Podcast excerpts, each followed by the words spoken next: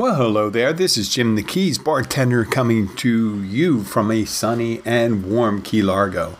I guess we are rolling into, I guess, mid spring, you'd call it, or late spring.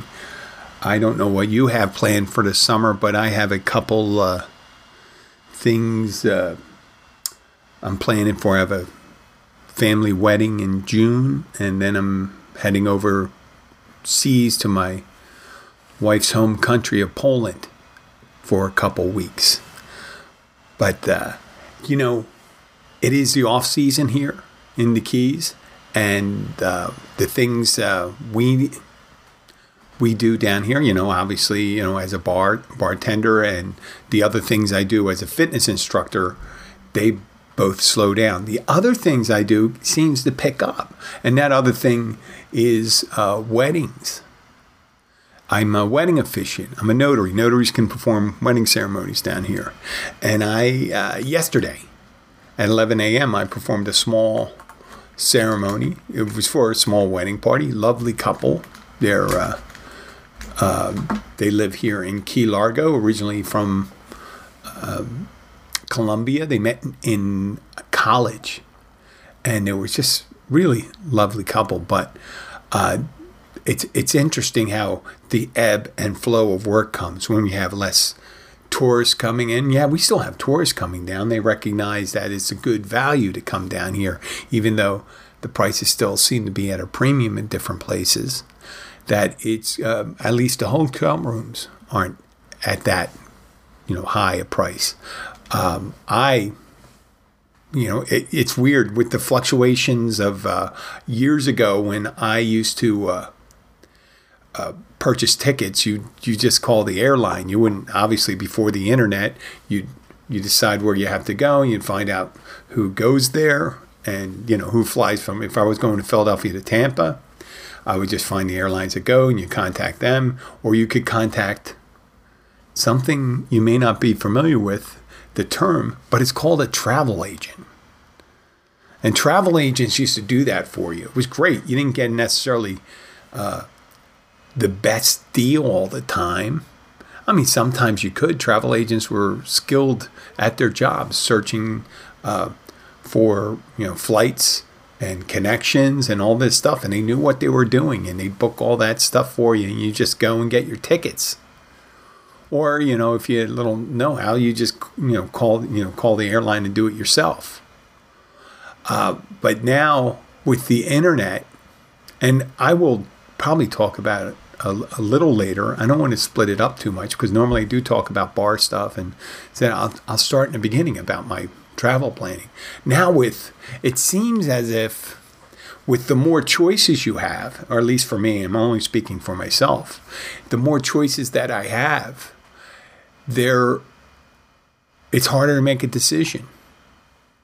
You know, if you were going out to eat and let's say you lived in a small town and there was, you know, a, an Italian restaurant and a Chinese restaurant. You just think, well, which one am I going to go for today, Chinese or Italian? But here, you could, um, especially when you're in a big hub city, and, and Miami's a big hub city, it's a big airport, um, maybe not as big as O'Hare, let's say in Chicago, or LaGuardia, uh, LaGuardia in uh, New York, but it is it is uh, huge um, for the number of flights that leave and come in.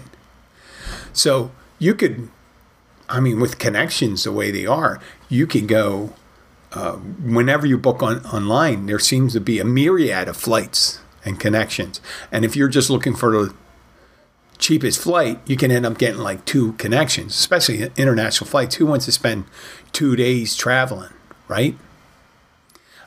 I mean, sometimes you do, depending on the location you're traveling to. If you're traveling to a big country, let's say you're heading to a place in China, right? China's a big country. It's you know geographically around the same size as the United States, at least the lower 48. And um, but in Europe, uh, there you know there's tons of big cities, tons of airports, and a, a very robust rail system.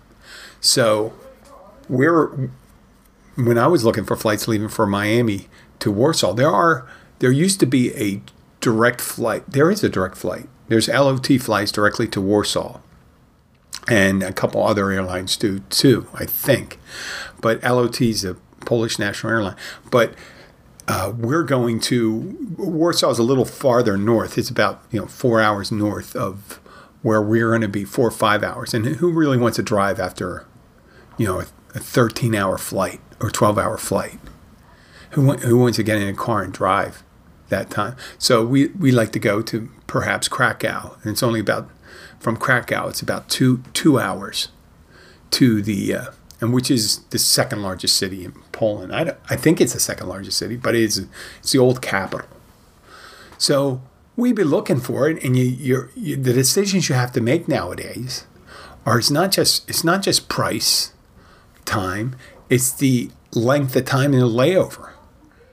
Now, I had considered, depending on where I was going, if there was a layover, sometimes like 30, there's some incredibly long layovers sometimes you see on these they give you the option for and if it was in a city i never uh, visited before i actually considered saying well that would be a nice one day visit to go to some place like oslo. I've never been to oslo norway but uh, i thought better of myself when i thought i didn't want to get creative you know when you almost uh, you know, with my health scare early in the year, I said, I don't know if I should be getting that creative.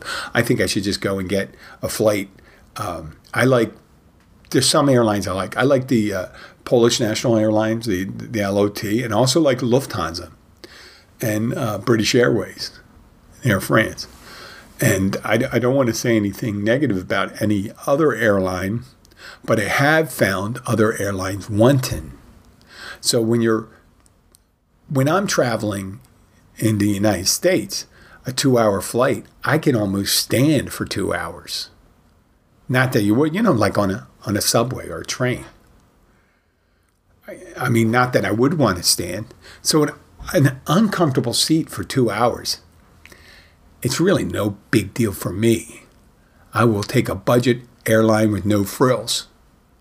And even with a budget airline, no frills, you know, the way they piece meal everything, you really, uh, and let me, once again, for some of the younger audience, when you used to buy a ticket on an airline,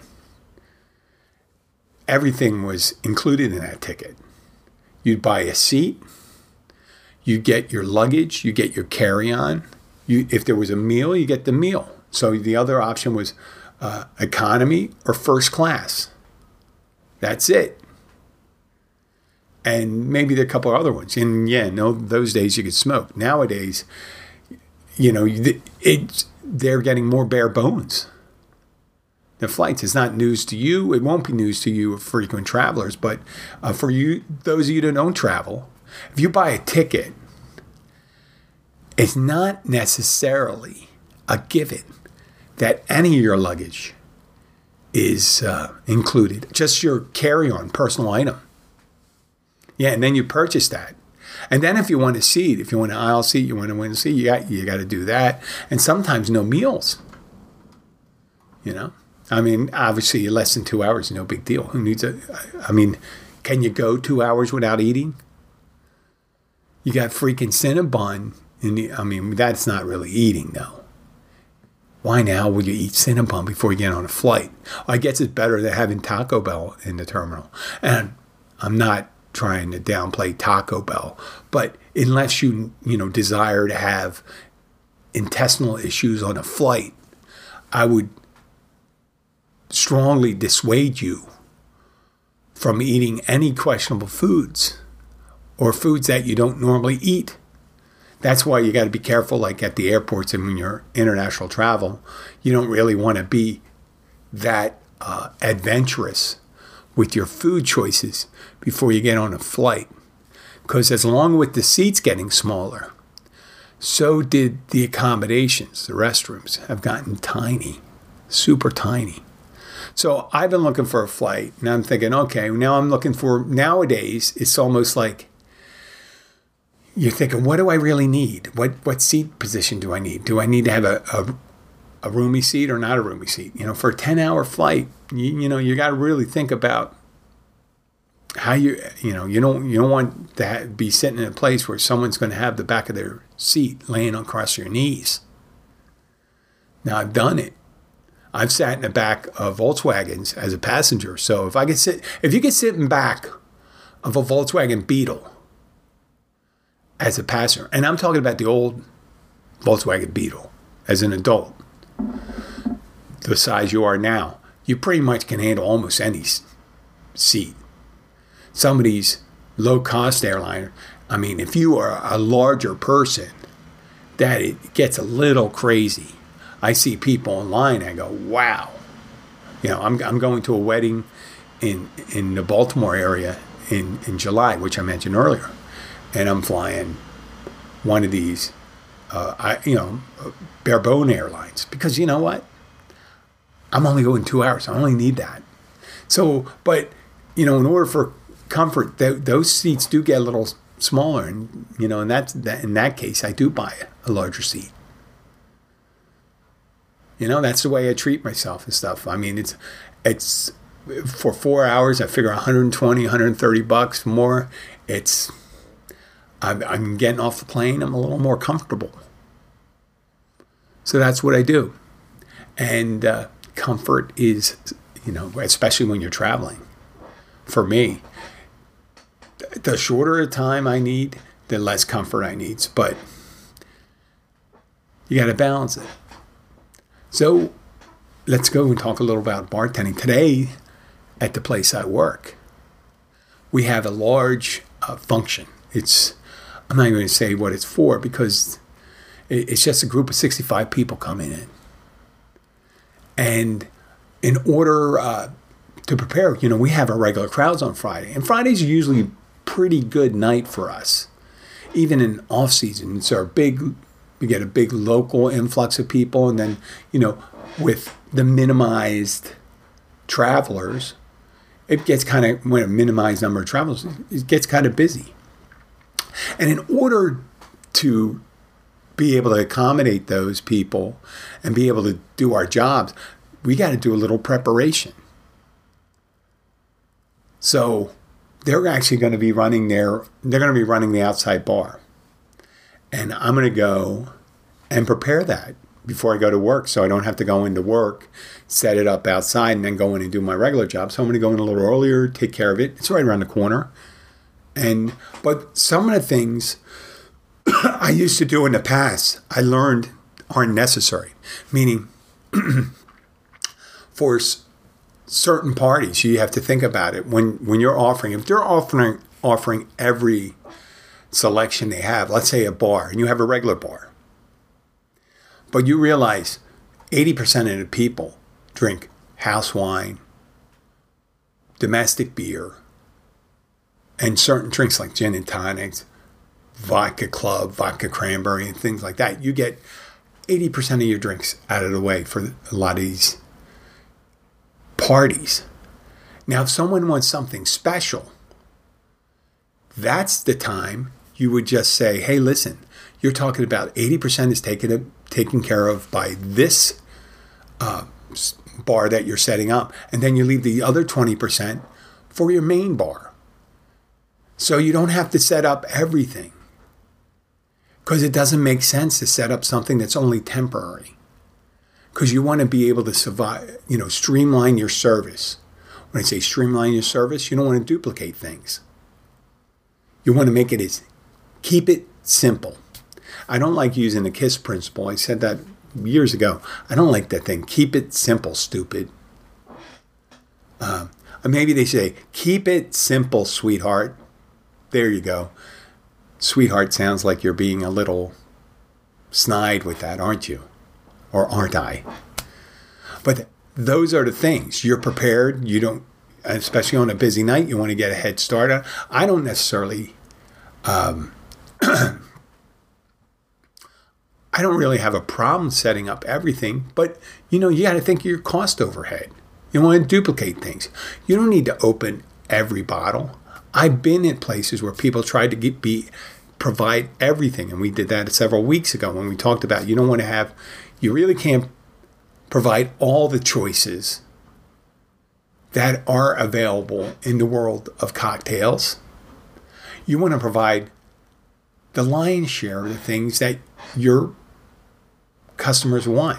And that way, that one of the skills for figuring that out is reading your audience. You got to read the room, read the crowd. You know, if you are getting, let's say, people that are truck drivers, ships, uh, boat captains, fishing, uh, fishing boat captains, and things like that, I can pretty much tell you that a lot of those drinks are going to be of the malt beverage kind, a beer or something like that. And then you'll have some people drinking vodka, bourbon. You may have a few drinking wine. You don't get a lot of that. But I can say, I can pretty much read a, a group when you get it when I see a lot of, uh, let's say, airline pilots, airline pilots still currently are predominant men. And if they're drinking, yeah, it's beer, a lot of light beer, a lot of imports, maybe some IPA, Jack Daniels. I think about that. If it's a, if it's a uh, wedding shower, bunch of ladies, you're going to be heavy on the wine, maybe some of the margaritas, maybe some of the martinis. You got to think of your audience. And when you think of your audience and you're providing, making allowances for them, you're also making allowances for your place of work. You're not over duplicating, you're not creating an undue burden on cost and supply. And that's all it's about. It's about being easily delivered, you know, delivering service, delivering the products you need to deliver in a very abbreviated time. And, you know, with limited space, you do have things to do. Now, when, when you say things to do, you have restrictions. When you're putting out, I, I think about these things when I, I think about beer. When you're, when we're outside, we don't have draft beer outside we've done it before. Normally we put one or two kegs and you do a hand pump system maybe. Or you can even get a CO2 system, but you have to put it in a barrel. But generally, if it's a party of like 50, 60 people, think about it. If you think about um, in, in any group, let's say 60 random adults, there'll be 10 to 15 of them that don't drink at all in almost every group, except maybe restaurant people, you'll find very few people that don't drink. I'm, I'm usually the exception to the rule that, to that. But I'm not raising myself on high them. Just the, like I said, you're, you're, you're just reading the room. And reading the room, it depends on the people. Are these people more likely to drink imports? Are there going to be a lot of Corona drinkers, a lot of Heineken, Amstel Light? You don't see a lot of Amstel Light anymore. You know, even with this uh, little brouhaha over Bud Light, you know, I was telling uh, people a story. I knew older people.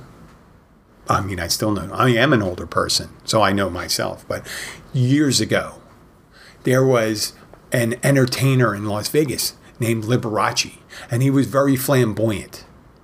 He used to wear these sequin suits. He played the piano. He was uh, very floral and exuberant. And uh, they were just regular. The people that would go a show in, in Las Vegas were uh, not, let's say, high society. They generally were people of uh, middle, you know, middle America. And they loved Liberace. Even though Liberace um, back in the it was the 50s and the 60s and into the 70s, I guess the early 70s, where Liberace was, um, I guess, famous. That even though you can look at him and say this gentleman seems to be uh, leading an alternate lifestyle, I don't want to say he was gay. Liberace was gay, and and they were being coy and they they behaved coyly in the 50s and 60s. Says why isn't Liberace married? well, he loves his mother, but he's taking care of his mother, blah, blah, blah, blah, whatever they, they, they would talk about stuff, but they would never go to a point. So, well, obviously, Liberace likes guys and he can't get married. You know, he can't be publicly out as a gay man in the 50s and 60s and even in the early 70s a lot of times because America had a problem with that. Right? But you had all from all the evidence with the way he dressed, the way he behaved, the way he sounded, that Liberace was gay. But no one had a problem with Liberace because he didn't say it. And you know what? If Liberace, they didn't have Bud Light back then either. Light beer wasn't a thing then. Maybe they did have light beer, but it wasn't one of those things that were popular. But in that day, if they put, in those days, if they put and they had the technology to put the picture of Liberace on a can of beer, no one would say anything. They wouldn't have a big deal about it. And a lot of the people that complain about it today are descendants of the people that used to go and see him. Now, I have a, no problem with anybody transgender, gay, or anything. You put them on a can of beer, you put them on a can of soda, I don't really care. Um, maybe I would have a problem if you put uh, like uh, a Jeffrey Dahmer or an, you know some killer. I'm not talking. I don't really worry about someone's sexual orientation. I worry about their moral thing, like whether they're killers or thieves. If they had a, a um, who it, Bernie Madoff. I said, why would you put Bernie Madoff on a bottle of wine? You know, I would probably take umbrage of that. I don't know what I'm, I, I, I don't know. How, see, once again, I diverged and thing. So I'm talking about beer. So I know that when I am doing, uh, putting beer out, I need to put a lot of uh, light beer out there. I have just uh, recently, it seems like Coors Light is getting busier in bottle because people that drank Bud Light have switched to Miller Lite and Coors Light. Prediction next year, there's not going to be a big deal. No one's going to have a problem with Bud Light. And the people that drank Bud Light are going to go back to drink Bud Light. Just the way it is. People like what they like and they're going to drink it. And until they're, you know, just like this is a fad. It's a negative fad. It's hurting maybe their bottom line. I try to explain to people also, you know, Anheuser-Busch may have a problem that their major product line is going low, but you know what? A lot of people that don't aren't drinking Bud Light may be switching to Michelob Ultra. Now it's a problem when they go to another you know company for them in the long run. But I don't think in, in the end I think it'll be all right. So, uh, but providing those beers, I'm just thinking I got to have that out there. I got to have it's hot. It's going to be outside, so I think there's going to be a lot of white wine. I don't think there's going to be a lot of people drinking red wine. I'd have one bottle of maybe Cabernet. 60 people. I bet there wouldn't be one person drinking Merlot. And uh, I would put, make sure I have a lot of Chardonnay and a lot of a lot more Pinot Grigio because I know Pinot Grigio is a little more popular than Chardonnay,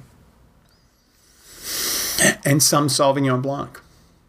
I wouldn't get all hung up over the red wine. It's you know, you don't see red wine outside in the, in the tropical. Now inside when it's cooler, yes, and then you have your other drinks too.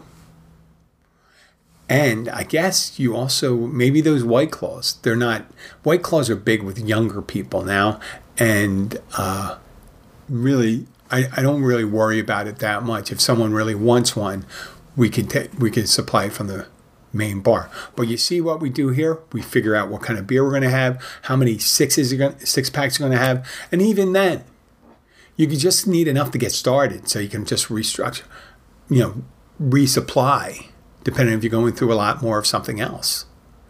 You have to start with everything you're going to go with because you can say, well, there's a lot of people drinking bottles of Miller Lite. So then you're going to realize, well, I'm going to better, I better bring out some more Miller Lite, or I better drink, bring some more uh, Chardonnay out.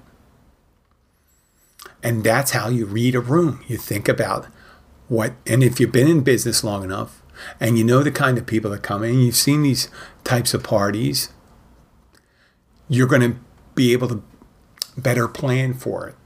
And it makes it easier at the end to clean up because, you know, when you have to bring everything in and break it down, who wants to have to rotate back in the stock a ton of supplies that you brought out by misreading that group. So, planning and thinking can save you a lot of work. Finally, with the last couple minutes of the show, I have to talk about reading the room.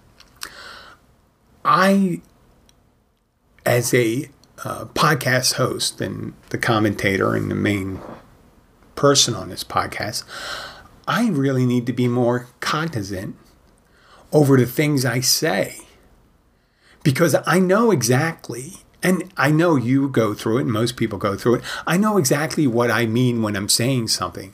On my last show, I did uh, a little bit talking about how someone commented, Oh, you're the guy.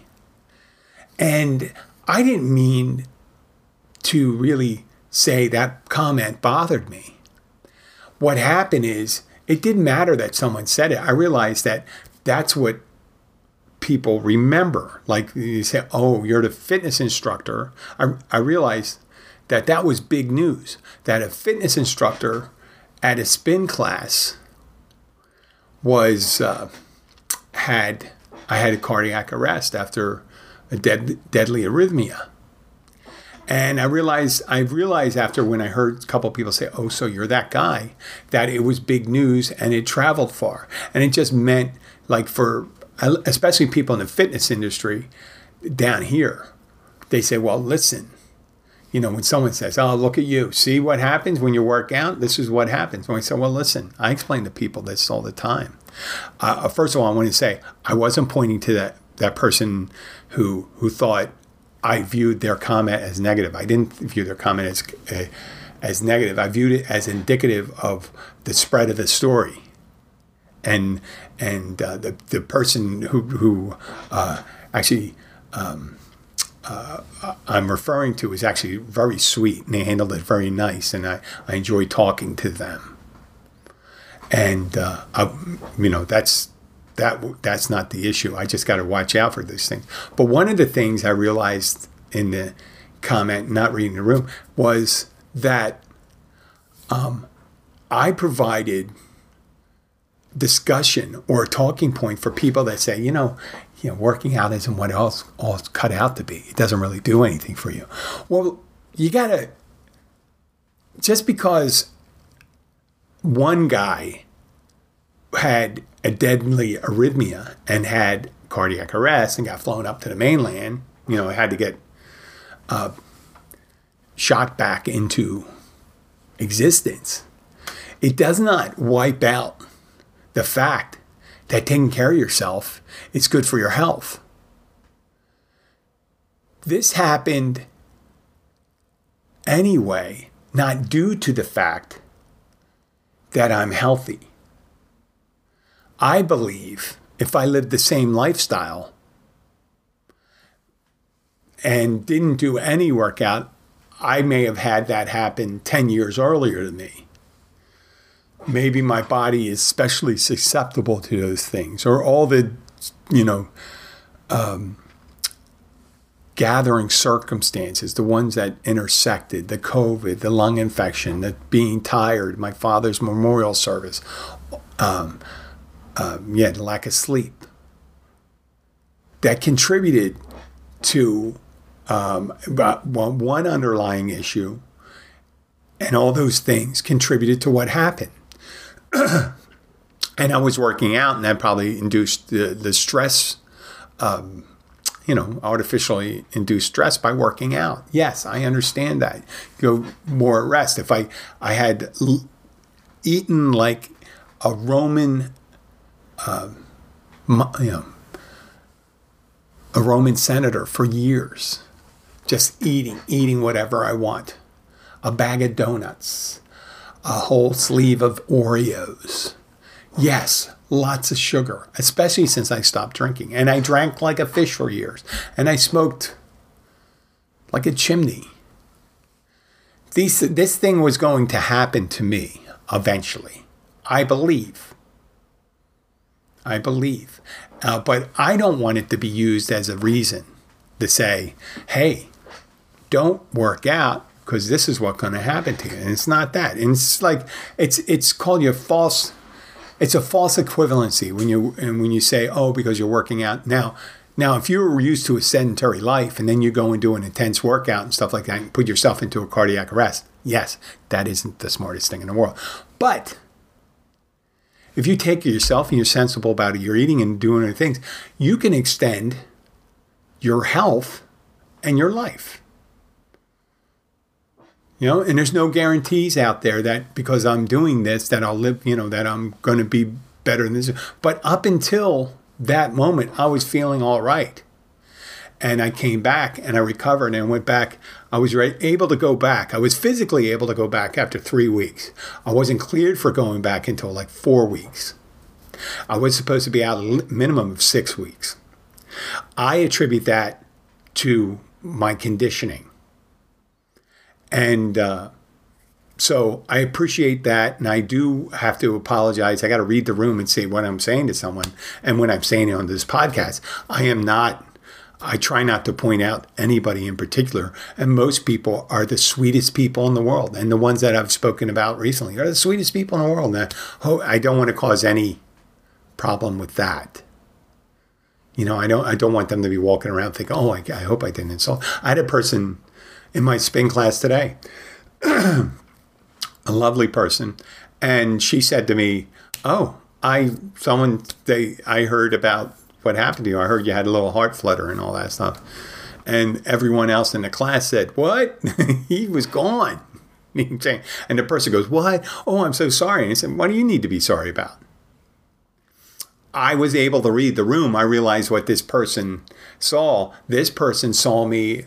They hadn't come to class for four weeks, and uh, they were in class a week before this happened, and it came uh, the week after I came back. And they didn't realize that I was gone for four weeks. And they just said, well, if you look at the conditions and now, how serious could it have been? People see me and they say, how serious can it be? I said, well, you know, that's, that's a logical, you know, that's a logical assessment when you're looking at someone who says, well, obviously that couldn't have been that serious. Look at him. He's still working out. He's rowing for 30 minutes. He's doing this. He's lifting. Now I'm not lifting the same amount because he told me not to go back to that. And I'm thinking about, you know, I'm working my way back to that. So they were they were reading the room. They looked at me and said, Oh, he looks he looks fine. And I, I do get that. I'm kind of flattered by that. People go and say, Wow, I mean, you're back already? And I'm like, Well, I go like this you know, for the time I was out, I wasn't out. I mean, I was out long enough. They said if I was out a couple minutes longer, I would have brain damage. But I don't think I had any brain damage. I mean, you could be the judge of that. Maybe I did. I do have a problem staying on topic. But I had that problem before, didn't I? Nothing new that I had before that I would start talking, like I was talking about. If you just think previously, I'm talking about how to read an audience and tell them how what kind of supplies you need. And then I went off for three minutes or four minutes, started talking about Liberace. But I can get back on topic, and that back on topic is that person was reading the room and they saw me, and I'm I'm looking at. I was explaining to him I said when I'm looking at my watch, I've been like thinking, is my heart rate? You know, do I is this a arrhythmia thing? Or defib? Is this a new normal? Well, by what I've been tracking, it doesn't seem to have occurred.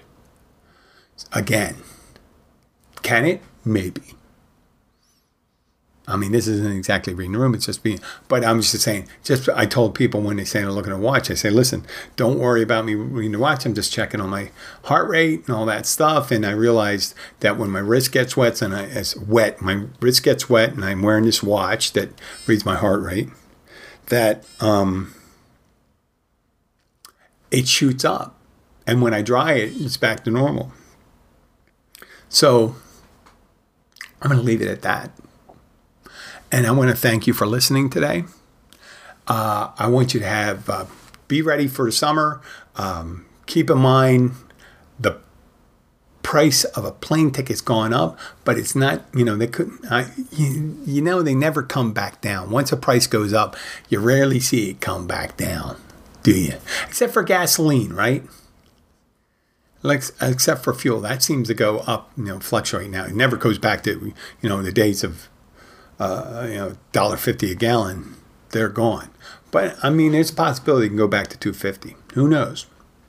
Well, this is Jim the Keys bartender. I will be back, I think, sometime next week. It's Mother's Day weekend coming up, so I'm not going to really spend a lot of time on uh, the podcast here. But I do thank you for listening and take care of yourself. Be healthy and remember to read the room. Bye.